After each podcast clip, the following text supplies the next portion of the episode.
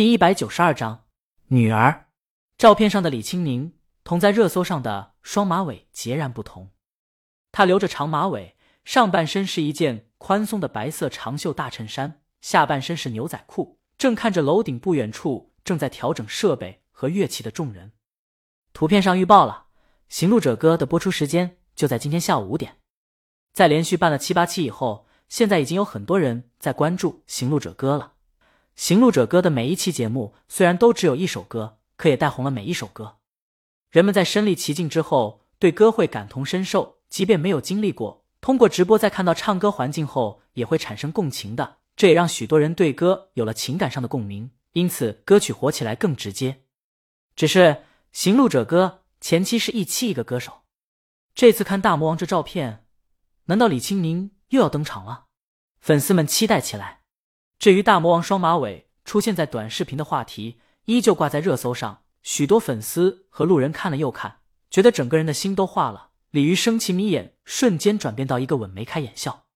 大魔王太可爱了，可爱个屁！做成 GIF 看了不下一百遍了，愣是没看出可爱。下面立刻求动图，哥求私信。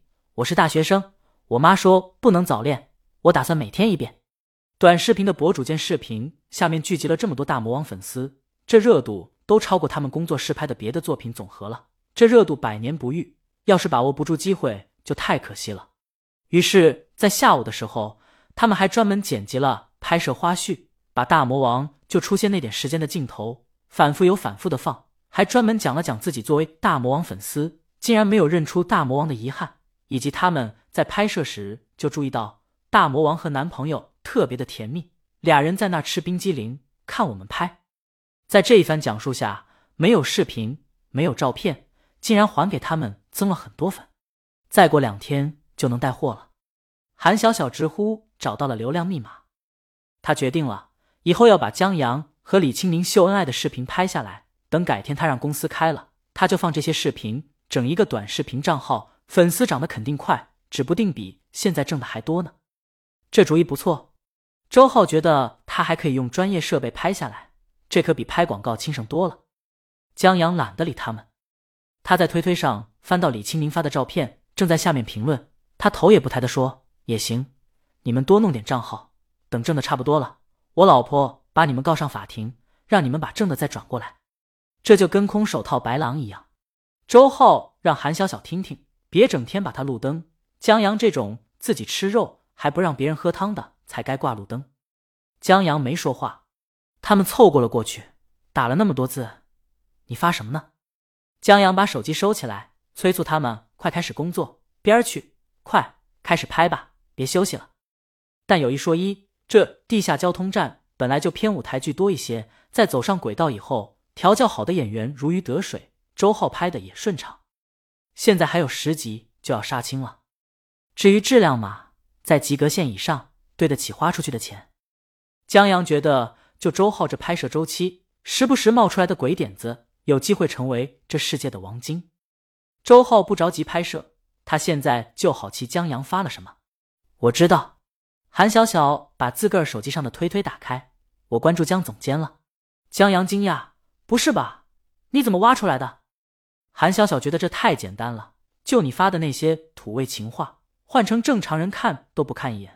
大魔王竟然每次都给你点赞，这里面要没猫腻就见鬼了！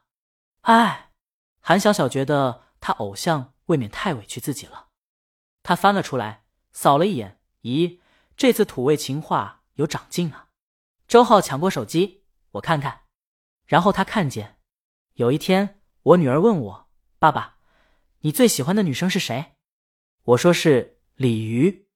女儿哭了，她哭着。跑到他妈妈面前，抽泣着说：“爸爸最喜欢的女生不是你。”老婆一脸漠然，他喜欢的是谁？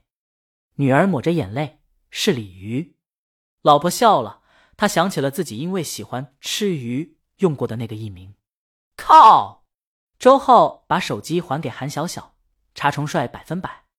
江阳不屑瞥他一眼：“我这是根据真实故事改编编，他们纯属杜撰。”韩小小扫一眼手机。偶像还真点赞了，江阳得意，他叮嘱韩小小别把他这账号曝光了。韩小小答应一声，顺手退回到聊天软件上，在群里号召姐妹们，土味账号又让偶像点赞了，咱们都别拆穿，任由他们玩去吧，看他们能玩到什么时候。群里瞬间很多人冒泡，我就这么想的。刚有个人在土情话下回复说这样还点赞，冰激凌男主实锤，我发私信让他删除了。对对，就看他们演，偶像演技还是一如既往的烂啊！幸好没学孟天王，勇闯影视圈。韩小小看着他们的评论想笑，周浩纳闷：“你笑什么？快去招呼老师们拍戏了。”韩小小收起手机去了。周浩扭头问他：“这都下午了，你不去看演出？”江阳摇了摇头，他恐高。有人恐高，有人不喜欢医院。郭云就不喜欢医院。郭云小时候跟着爸妈去医院看望亲戚的时候，还很高兴，因为亲戚会让他吃香蕉、苹果、吃鸡蛋糕，吃他没吃过或者很少吃的好东西。那时候他很喜欢医院。可现在，在死亡脚步临近时，他对医院怕极了，即便天上有蓝天有白云，夏日明媚，医院大楼把阳光遮住，给了他凉爽，可他依然觉得这大楼像吃人怪兽。郭云低下头，再看一眼工作群里图片，这张照片里的楼顶所在，他知道，这是工作群里的一个女同事转发的大魔王推推上的照片。他在问图片上的楼顶在什么地方，他是大魔王的粉丝。他看到大魔王推推发的节目预告照片后，在群里问知不知道在哪儿现场演出，他也想去现场环境中沉浸一把。许多偶遇，行路者歌，现场的人都说现场特棒。郭云没回任何消息，他现在没有心情。他刚把手机放兜里，领导来电话了，催他快点把方案给到他。客户那边催了。郭云，庆哥，我请假了，现在医院给我妈看病呢。那这样。你今晚上加个班，明儿早上给到我。郭云不想加班，他就租了一个小公寓，放个屁都能把左邻右舍惊到。现在他妈来京都看病，跟他住在一起，他脑子里长了个东西，头疼的直哼哼，入睡本来就困难，他不能在他身边敲键盘，而且他现在也没心情去写。郭云自从工作以后，很少顶撞领导，这次不得不顶撞了。庆哥，方案我写的差不多了，就差后面报价。和效果评估了，您要着急的话，您去我电脑上找找，您自己完善一下。本章完。